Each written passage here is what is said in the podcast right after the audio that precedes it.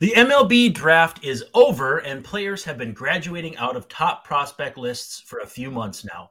So let's hang out with Lindsay Crosby and not only talk about how the Twins fared in the 2023 draft, but also how the farm system looks heading into the trade deadline. This is Locked On Twins Live. You are Locked On Twins, your daily Minnesota Twins podcast, part of the Locked On Podcast Network, your team every day.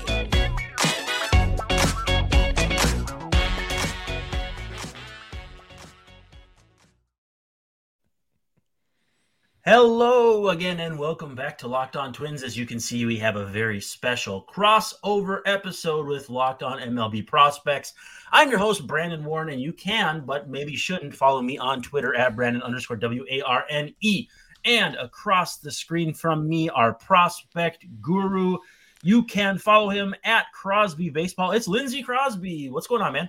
Uh, it's is this is the time when I finally get to like sleep a little bit. You know, we had the MLB draft. Uh, mm-hmm. We just right after the College World Series. It's been this is like my one week when I kind of get to relax a little bit before we jump right back into it with the trade deadline coming up. So yeah, you caught, you caught me at a good time you're kind of like those NFL coaches that don't have to sleep in their office during the summer because it's only mini camp as opposed to regular season stuff. I but, did fall asleep on that chair behind me this afternoon. Yes.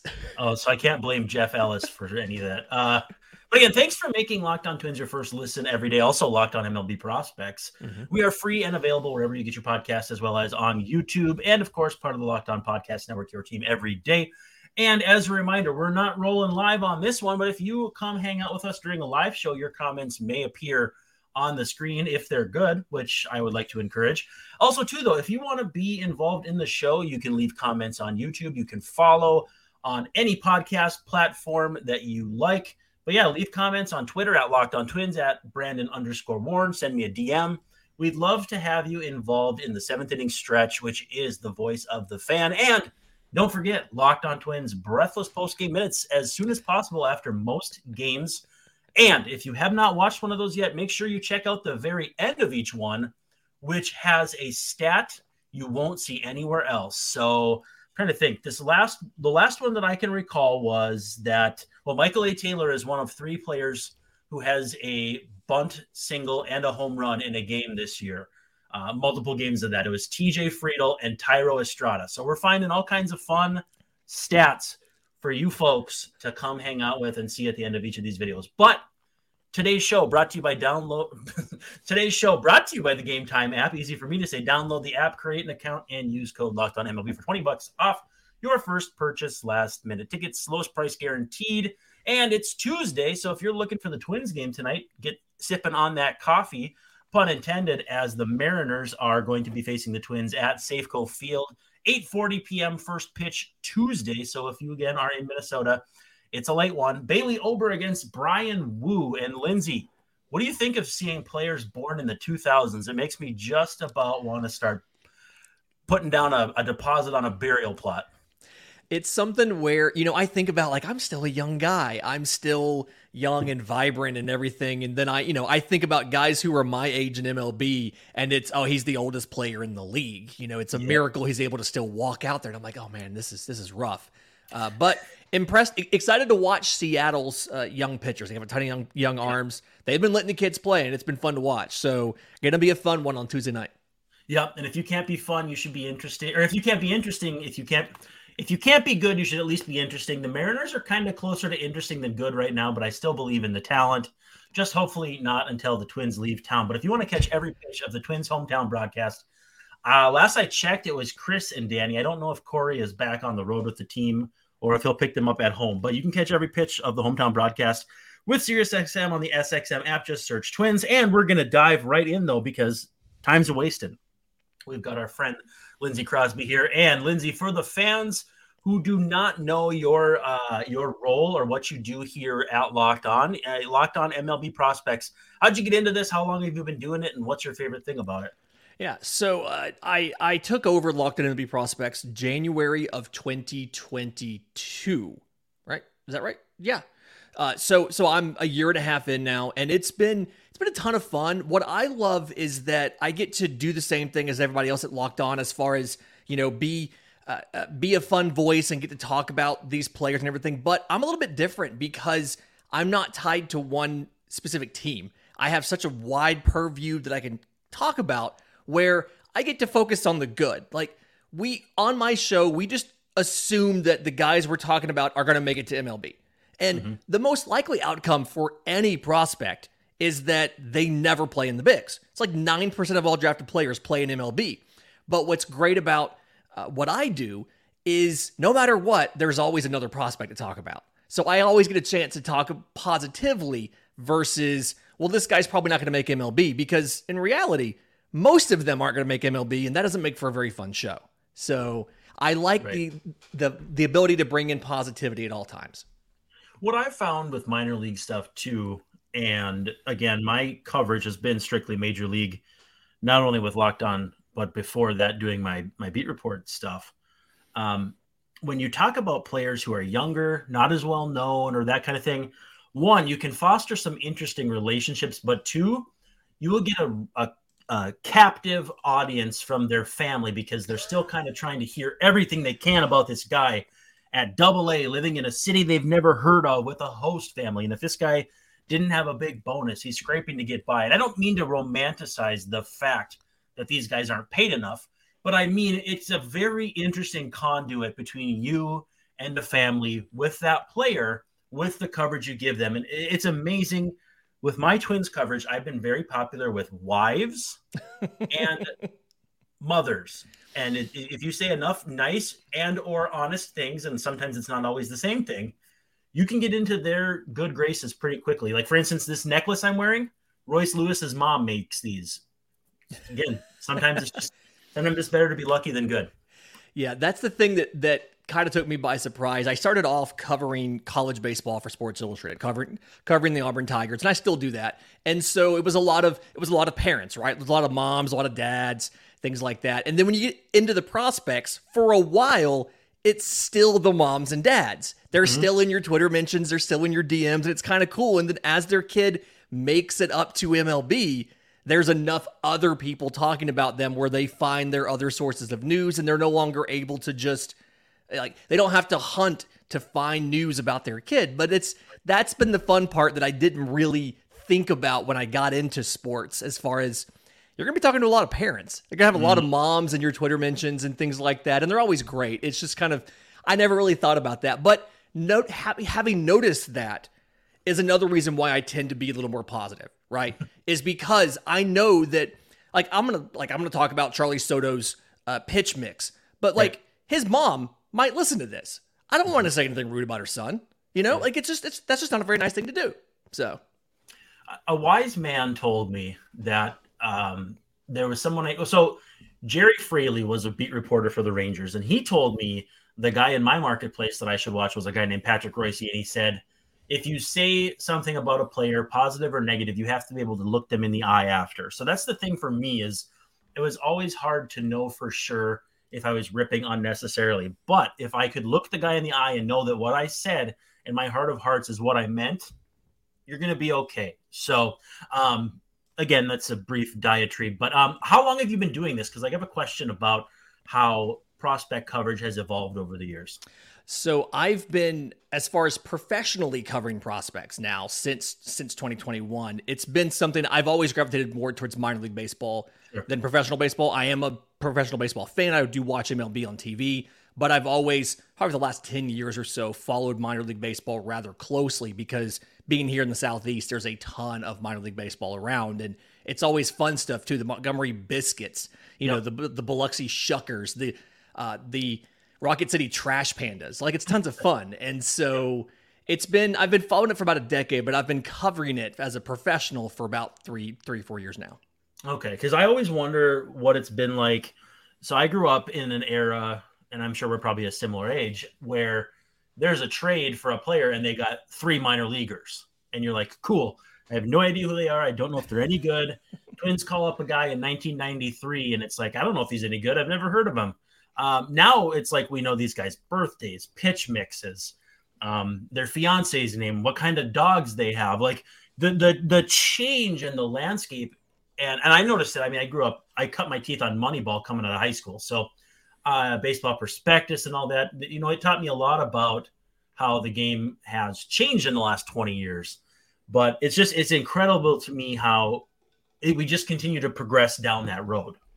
Yeah, we have more and more data on these guys. And as we have that, I feel like the base level of knowledge for just about everybody is significantly higher, right? You're no longer surprised by a guy when he gets called to the bigs. You know who he is. At the same time, it means that there are special people out there who are able to give us deeper insights into these players. Yep. And so what I'm finding is that the curve on everything's accelerated. Their development curve, uh, their adjustment curve to MLB. Like a lot of these guys, when they get called up for the first time, there's already scouting reports for opposing pitchers on how to attack them. Mm-hmm. And that's something you didn't see back in the day. And so these guys have to adjust and react and change things so much quicker than players did 20 years ago. And I would argue that that makes the overall talent level of the sport higher, mm-hmm. but it also makes things tougher on these prospects compared to prospects 20 years ago because we have all this information about what they're good at and what they're not good at and how to attack them. And so yep. it's it's tougher to be a prospect, but you also have more awareness and recognition of exactly how tough it is. Yeah, and sometimes we can get into a paralysis by analysis where we think we know everything about these players, and then they come up, and you know, it's a guy like Jarred Kelenic who I'm watching on TV right now, who needs time to you know figure things out. Lots of guys are those post hype type sleepers. Now, before we dive into the 2023 draft for your Minnesota Twins, I've got one question, and then we got to talk about game time. Who is your all-time favorite Auburn Tiger baseball baseball player? I'm gonna say because I understand my audience right now. I'm gonna say Edouard Julien. Nice. Well, uh, he's been as long as you're not asking him to pick up ground balls, he's been doing a pretty nice job for the Twins. But um, boy, he can rake. He is he has got quite a presence in the uh, in the batter's box. There's no question about that. Yeah, it's it's it's one of the best like pitch recognition batter's eyes that I've seen in quite a long time. And I'm not saying that because he went to Auburn uh, while I, you know, while I've been covering the, the, school. Just legitimately, I mean, led. I want to say he led all of the minor leagues for qualified hitters and uh, and on base percentage and walk rate last year. And yes, it's been a little bit of work trying to figure out where to play him defensively. His best defensive position may be DH, uh, but he's definitely shown that he can provide offense. He's got a little more pop than I think everybody expected. And his pitch recognition, he's one of the few players where when he doesn't offer at a pitch and it's called for it's a close pitch and it's called for a strike, I'm assuming the umpire's wrong, not that he's wrong. And like there, there's not many players where you can say that. Yeah, there's like this this audible wow, what did this hit or miss because the umpire was wrong. Um Game time. We got to talk about our friends at Game Time real quick. GameTime.co or the Game Time app. Do not put an M at GameTime.co. A very special website for you to check out. But if you're stressed out looking for tickets in your area, these are your guys. Download the app. You can find sports tickets, theater tickets, comedy tickets. I've I've looked through all kinds of fun stuff in the Twin Cities area. Um, Twins will be back in town. Always concerts at the Target Center and Xcel Energy Center. But if you need these tickets in the uh, the last minute, you know, sometimes you plan way far out in advance. These ticket deals are right there for you up to the day of the event. You get flash deals for football, basketball, baseball, concerts, comedy theater, you name it, they have it. And the game time guarantee means if you find a ticket in the same section and row for less elsewhere, Game Time will give you 110% of the difference. So you can snag the tickets without the stress with Game Time. Download the app, the Game Time app, create an account, and use code Locked On MLB for twenty dollars off your first purchase. Terms do apply. Again, create an account and redeem code Locked On MLB. That's all caps, one word for twenty dollars off. Download Game Time today. Last minute tickets, lowest price guaranteed. Now, we are going to dive into the draft here in just a second. But first of all, thanks for making us your first listen every day. I'm going to have some report cards for you. Hitters probably first, pitchers second on uh, the Twins to this point of the season. Also, Twins Mariners game two of the series at Safeco, 8:40 p.m. Tuesday. Bailey Ober against Bryan Woo. Bryan Woo should be interesting. I have not seen much of him, but Bailey Ober, obviously has been one of the more unheralded pitchers in baseball this season. Didn't even make the Twins out of spring training, but looks great now. You can catch every pitch of the Twins hometown broadcast with SiriusXM on the SXM app. Just search Twins, and we've been waiting for this one. Twins with the number five overall pick, select outfielder Walker Jenkins, a high school player from North Carolina. Now, b- before we get into the draft, okay, how about the Twins getting the number five pick in the spot they were in? It was kind of like fortuitous that they actually moved up because I'm here to tell you if you're not aware of the Minnesota Timberwolves and their luck, every year there'd be a two player draft and they'd pick third. They'd have a chance for Shaq and they'd pick second, a chance for Alonzo Mourning, and they'd pick right after that. You name it, they had the worst luck until they landed Karl-Anthony Towns. So now the Twins get a little bit of that luck, and they land Walker Jenkins, who Doug Mientkiewicz told me on the show, I think it was last week, that there are some years where Walker Jenkins could have been a one-one, and it would not have been surprising. How do you how do you feel about that comment? It makes perfect sense, and this class was it was extraordinarily stacked with college hitting in a way that we have not seen in a very long time. And this is all the fallout from 2020, where only five round draft. So all of those prep guys didn't get taken or didn't get their bonus demands met all went to college and they're now in this class. And so when you look at what Walker Jenkins does, he's probably, as far as the, that 2023 class of prep players, probably has the highest one of the highest power ceilings and one of the better hit tools. And so, like between him and Max Clark, it's very much a do you want like if you're thinking Max Clark, that's the the comparison to Dylan Crews, a guy that's just very good at everything, doesn't necessarily excel at anything, just very good at everything. Whereas Walker Jenkins was very much like Wyatt Langford. It's a it's outfielder, probably going to be a corner guy, but very good power. And I think Jenkins has the potential for a better hit tool ceiling than Langford had. Uh, wow. there, it is it is entirely possible that Walker Jenkins, if he hits all of the developmental milestones that you're expecting, that he is a 30, 35 home run plus defending right fielder with a plus arm type of player in four years. The wow. question is obviously, it's a development between now and then, you have to get everything right. Mm-hmm. And mm-hmm. uh, it's it's something where we have a smaller sample on him right now because of some injury issues and things like that. The Hammett, I think. Yeah, which is an injury that has slowed a lot of hitters down. Yep. And he still put up good testing numbers despite recovering from the injury. So you feel good about that.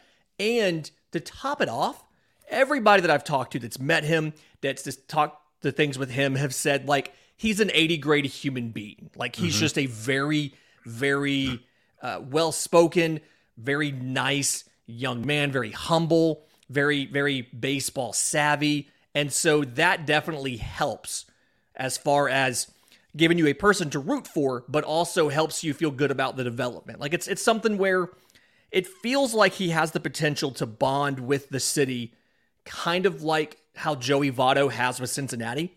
And yeah. he's become like an icon in the city. Walker Jenkins, from what people I've talked to, feels like he has the potential to be that for the Minnesota Twins.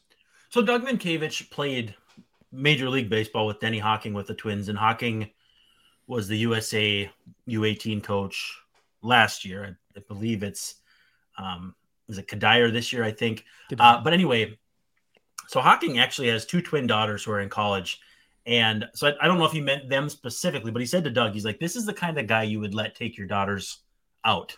Like, this is what Walker Jenkins is like. He's that kind of person. You would be happy to let him date your daughter. He's an A plus plus guy. And he said too, the fact that he dealt with that Hammett to where he couldn't be as involved with U18 as he would have liked. Um, Doug said that he heard that it was just an um, everyone was just bawling when he was talking about how much the game meant to him and how he wanted to go. And so, uh, yeah, it sounds like the Twins got an A plus plus player there. Um, Radcliff, Mike Radcliff also wrote something up on him before he passed away. So it sounded like even the main voice of the Twins for all those years had his fingerprints on this one. And, and, and you can tell me this is crazy, but um, I asked Doug for a comp. And now I know prospect types, scouts, everyone abhor comps. And I get that. That's yeah. fair. But for the average fan listening, they like to have something to kind of wrap their brain around. Right. And Doug said, transcendent player, transcendent human, Larry Walker. He said he I, saw Larry Walker. I think Larry Walker is a good a good way to describe the type of uh, person he is, the type of game that he's going to have. That feels like a really good one. Now, I, and I'm sure he's he's the same way of this. Very careful about making sure people don't think the expectations for his performance should be the same as Larry Walker. Oh no, he Doug yeah, yeah, yeah. hates comps. He's, yeah, yeah, he, yeah. He's. I said, I bet you hate comps, and he's like, that's exactly right. I hate comps. I will indulge you. And I was like, no, I know. I've talked to so many baseball types who hate them, so I get it. Yeah, yeah. But like the the type of of game, the type of personality, everything that he has, the the ability to potentially be a generational type player. Mm-hmm. Larry Walker's a really good comparison in that regard. I do like that a lot. Nice. So Charlee Soto goes with pick 34. MLB had him 28th on their board. But what I saw, I think it was Keith Law said that 10 years ago, uh, we'll see if I remember this correctly. He said 10 years ago, Soto probably would have gone higher with his pitch mix, repertoire, etc. Now, does that mean to you that's what teams valued more back then? Does that mean something different? Because when I see the measurables and the repertoire and stuff, and the fact he doesn't turn 18 for another six weeks, um, there's a lot to like here. But I don't. I'm trying to understand what Keith's saying there as far as he'd have gone higher 10 years ago. Yeah. So he he definitely fits the model as far as age. I think what Keith's referring to, and you know, not only speaking for him, but having yep. uh, done a lot of his work for a while, is when you look at what Charlee Soto does right now. It's very much it's fastball, slider, changeup. Mm-hmm. And a lot of the modern analytics look at the movement on your slider. And Charlee Soto's slider is a little bit of a shorter, kind of a biting slider versus mm-hmm. what's in vogue right now, which is the big sweeper. And then the changeup is considered to be one of the by, by a lot of the analytics to be a lesser effective option versus a, a, a breaking pitch. Yep. And so I think what he's saying is 10 years ago, 20 years ago, when we don't have all that advanced information and this idea of what makes a perfect pitcher, we look at Charlee Soto. He's sitting mid 90s. He touches 98. He's got this great slider, this changeup. That's a guy you're probably taking top 10, top 15. Mm-hmm. But one, there's been so many teams burned by the prep pitchers not working out that they fall down the board a little bit. They always fall down the board every year. Plus the fact that the modern analytics prefer, like for instance, they prefer fastballs up in the zone versus the sinking fastballs. They mm-hmm. prefer mm-hmm. uh, instead of a, a a short biting slider, they want the big sweeper. And so, because of the types of pitches he throws and the combinations, it's not by some teams seem as the optimal pitch mix. So that's why he may fall back a little bit to the, the second pick for the Twins compared to 20 years ago when we didn't have TrackMan and StatCast. So when you enter a national park, they have like a color coding system for forest fires. Mm-hmm. I want to know what your color coding system says for the danger that Charlee Soto becomes a reliever. Okay, so it's really interesting that you you you mentioned that. The things when I watch Charlee Soto, what I see is the fastball. He sometimes gets a little bit of erratic with his placement of it, right? So mm-hmm. his his command of the fastball. Uh, a lot of what I feel like his slider does is more so generating chase than getting swing and miss. But what I'm looking for when I look for reliever risk is I'm looking for how repeatable is the delivery, how stressful is the delivery, uh, and then how well do I see his combination of pitches that he throws being effective in a starting role when he goes a second and third time through the order. Right. Uh, I do think you're going to have to give him something else, some other type of pitch. He's got fastball up in the zone. He has slider breaks one way, changeup runs to the other. You need to give him something that breaks vertically and or get more movement on those two existing pitches uh, to get to a third time through the order. But mm-hmm. I do see him as a starter simply okay. because the arm action is looks like it's smooth and consistent, and he's young enough where you have the ability to develop some more, uh, both in that pitch mix and another like you know a, a fourth pitch that gives you a little more vertical vertical options to attack a hitter. So I, I, I like him as a starter. I've got it very very low risk of becoming a reliever, uh, except for the whole fact that he's eight. You know, he's not even eighteen yet. Yeah. and you never know what's going to happen with these guys. in your in your circles, are the Twins regarded as a decent pitching development organization? They're not seen as one of the top five, but they're not seen as bad either. Okay, and it's something where where I think what everybody's waiting on is that really big success story, right? Right. You have all of these guys that have come through, and you know, before the mics came on, we were talking about some of the current rotation now with Bailey Ober and things like that. Mm-hmm. And I mm-hmm. think that what a lot of people are waiting on to put the Twins up into that top five or top 10, along with the Braves and the Rays and the Dodgers and the mm-hmm. Guardians, mm-hmm. is that big breakout, like Cy Young candidate guy coming out of this farm system. And they haven't really seen that yet. The pitchers that are there obviously are very good, but four of the five were trade acquisitions and in essence were already major leaguers or close to major leaguers mm-hmm. when they came in. And so I think that's kind of like Bailey Ober's the only one of the five in the rotation right now that was drafted by the Twins. So I right. kind of think that's part of what uh, the prospect apparatus, as I call it, is looking for to go ahead and say, all right, yeah, the Twins are as good as we thought they could be at developing pitchers. Okay, that makes sense. Um, so third round or third pick, second round, Luke Keaschall from Arizona State. Did I say that right, Keaschall? Um, I believe so. That's like the worst. Like I'm the worst with names, but I believe yeah. that's right. So second baseman, you don't see a lot of those guys go early in the draft just due to positional, the positional spectrum, et cetera, et cetera. Uh, if you had 30 seconds to sell me on him, though, like how would you do it?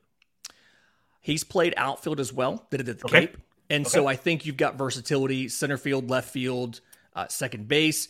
Good, good speed, good defensive actions. The thing that's been holding him back is the arm. Offensively, if he de- he has some pull side power, if he can mm-hmm. get a little more uh, all fields power, you've already got uh, good pitch recognition, good ability to barrel the ball, uh, fast bat, quick hands. It's all a matter of raising the power ceiling. If you do that, you've got a guy who can play in multiple positions for you and make an impact offensively. Yeah, that's that's certainly a, a reasonable reason to pick him that high. I want to dive into the Twins farm system presently just for a little bit before I let you go. Are you still doing okay yeah. on time? Yeah, oh, well, yeah, yeah, we're good.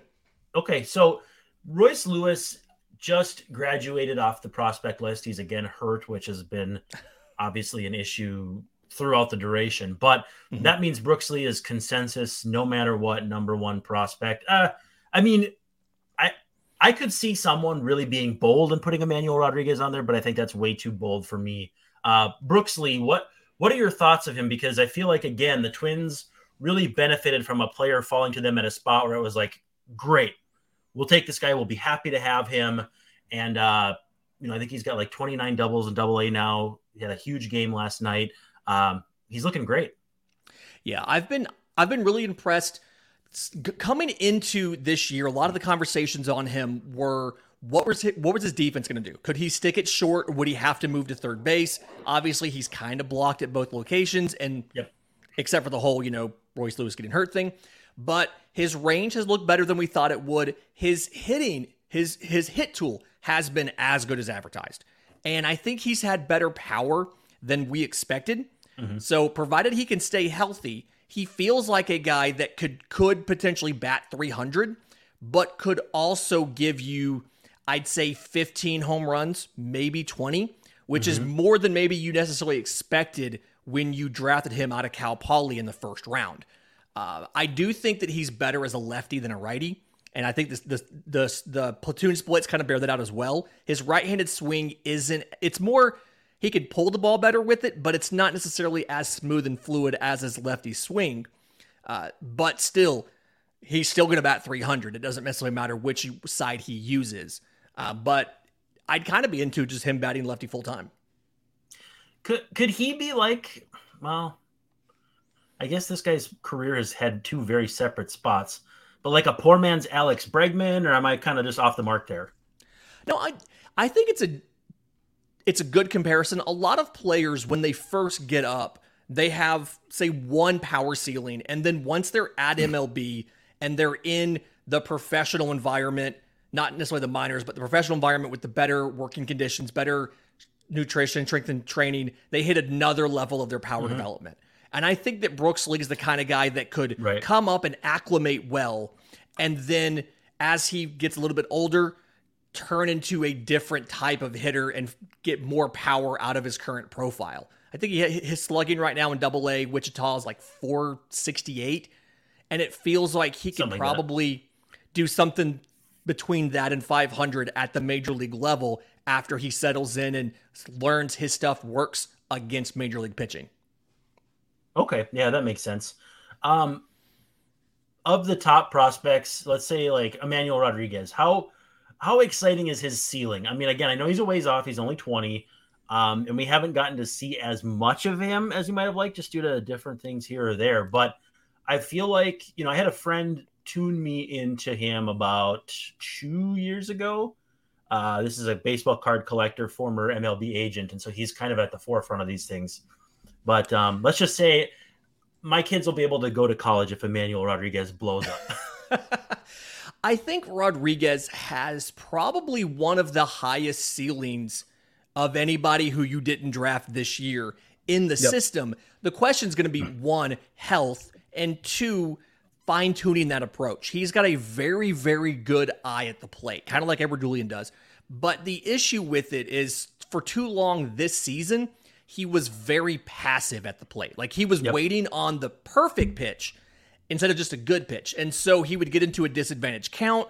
Now he has to expand the zone and chase. He struck he struck out too much, things like that. But when his approach is dialed in, when he uh, when he when he gets to that second level of pitch recognition, which is not ball versus strike, but strike versus drivable pitch I can do damage on. Mm-hmm. When he gets to that point, which I think he's close to doing, Yep. The ceiling is absurd for Emmanuel Rodriguez. Uh, the fact that he's got the plus arm kind of helps with that. I do think he's going to end up being a right fielder versus a center fielder, but yep. something where I mean he could be a an all star caliber uh, right fielder who hits 30 plus home runs in a year, has a high batting average, walks 20% of the time.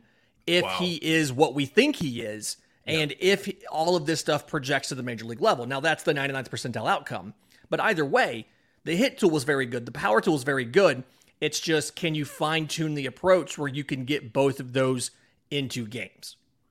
Would it be better? Uh, so obviously, a development in the minors, the the umpires aren't as good down there. Um, so looking for that fine, perfect pitch also falls apart because the zones aren't as consistent. I would suspect. Mm. Um, so if he was with big league umpires in a big league strike zone, do you think that would be a different scenario where he could probably afford to be a little more picky with his his pitch selection, or is it more just he's got to reel in that skill set at this level and then progress? Well, he's kind of learning a bit of that now. He was in Fort Myers last year in Single A, and in yep. in the Florida League, they had automated balls and strikes last year.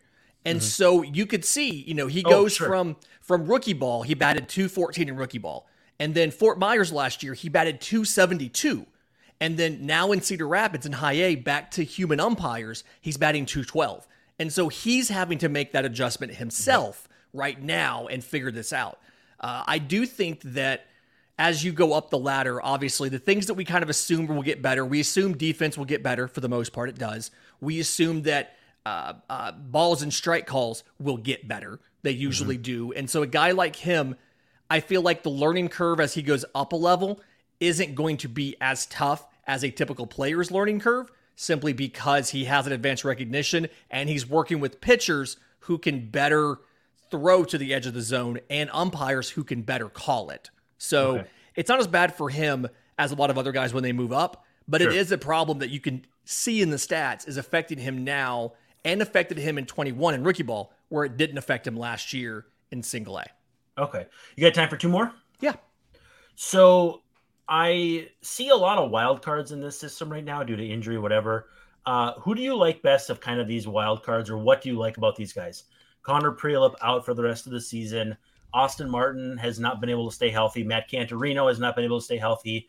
And Jordan Balazovic had an ugly season last year, but is now in the big league bullpen and is actually they're, they're having him throw some innings that you might not expect a guy who just came up to be throwing. Again, it hurts that Caleb Thielbar is hurt. Jorge Lopez isn't who he needs to be. Yada yada yada. Um, of those guys, like, do you feel like those guys can still carve out big league careers despite the fact that they've hit some road bumps? So I got some video of Prielipp in rookie ball doing some starts as, he, as he's coming back from Tommy John. Uh, the thing about him, like he, he's the one that I like the most from the group. And the thing to remember about Connor Prielipp is he's going to be a weird development case because he's 22, but because of the lost 2020 season in college and then the timing of his Tommy John, he got 28 collegiate innings in three years. And so it's very much the development curve of a high school player, but his stuff, from what I have been told of the readings in rookie ball, his stuff is just about as good as it was like before he had the surgery. Mm-hmm. So he's got the highest ceiling as far as the stuff he throws, the fastball running up to 96, 97, the changeup, the tons of spin on a slider, like 3,000 RPM slider. Ooh. I mean, fantastic stuff. But he's also got a lot of the risk because he's 22 and he's yep. in essence starting his development. He had his first start just the other day in, and I think it was either high A or low A. And so, yep. high A, Cedar Rapids. And so the development curve is definitely behind, but he has the highest ceiling of anybody that you mentioned simply because the stuff is so good. He's been away from the game for reasons outside of his control. And yes. he still has, now that he's past Tommy John, provided there's no other catastrophic arm injury, he still has the ability to reach that ceiling we thought he did. Now, the last one is so we saw a year ago the Twins trade Cade Povich, they trade um, Steve Hajjar you know, some of these guys that have come up in the system and more pop up guys, which again I think speaks back to the idea that they want to develop their own pitchers. Mm-hmm. Um, are there any guys like that this year that you you're like, oh hey, I'm really keeping an eye on this guy because, um, you know, I think of I, I, looked at David Festa's numbers and they weren't as good as I was kind of hoping. Marco Raya was really good, and then got the bump to Double A. Um, so Canterino's out. We're not seeing anything from him. Enriquez just finally got healthy. Are there pitchers kind of creeping up that list where you're like, oh, hey, this might be the next guy that seeks into that top 10? Because I know a lot of people like CJ Culpepper, uh, Sean Mooney. Is there anybody who stands out to you like that? I've got somebody who's not on the top 30, yep. but is somebody in prospect circles there's a lot of talk about because of how unique he is, and that's Corey Lewis. So, Ooh. 2022 ninth rounder yep. out of UC Santa Barbara. And the big thing for Corey Lewis is He's not a knuckleballer, but he has a knuckleball. So, uh, fastball, slider change, and then he has a powered knuckleball. And in his 14 starts across A ball and high A, he has a combined 2.29 ERA with 81 strikeouts in 63 innings. And he's not your traditional R.A. Dickey, Tim Wakefield knuckleball guy. He's not throwing it three fourths of the time, but he's got it enough to mix it in and just mm-hmm. it's it kind of functions in essence as a super off speed pitch, right? Okay. But a guy that not really heralded, nobody really was expected a ton out of him, but he's got the physical frame, 6'5, 220. He's got the stuff and he has the results where he is on the radar of a lot of major league teams around the trade deadline. If there's deals to be made, he's going to be asked for and he's probably valued higher by MLB teams and the prospect apparatus than he is by the average fan. So you at least need to know his name. Put some respect on Corey Lewis.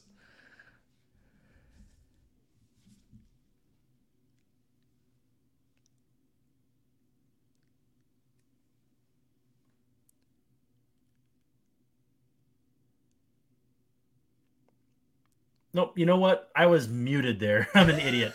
Uh, I wanted to say thank you so much for coming on. I want to know what you're up to next on uh, Locked On MLB Prospects.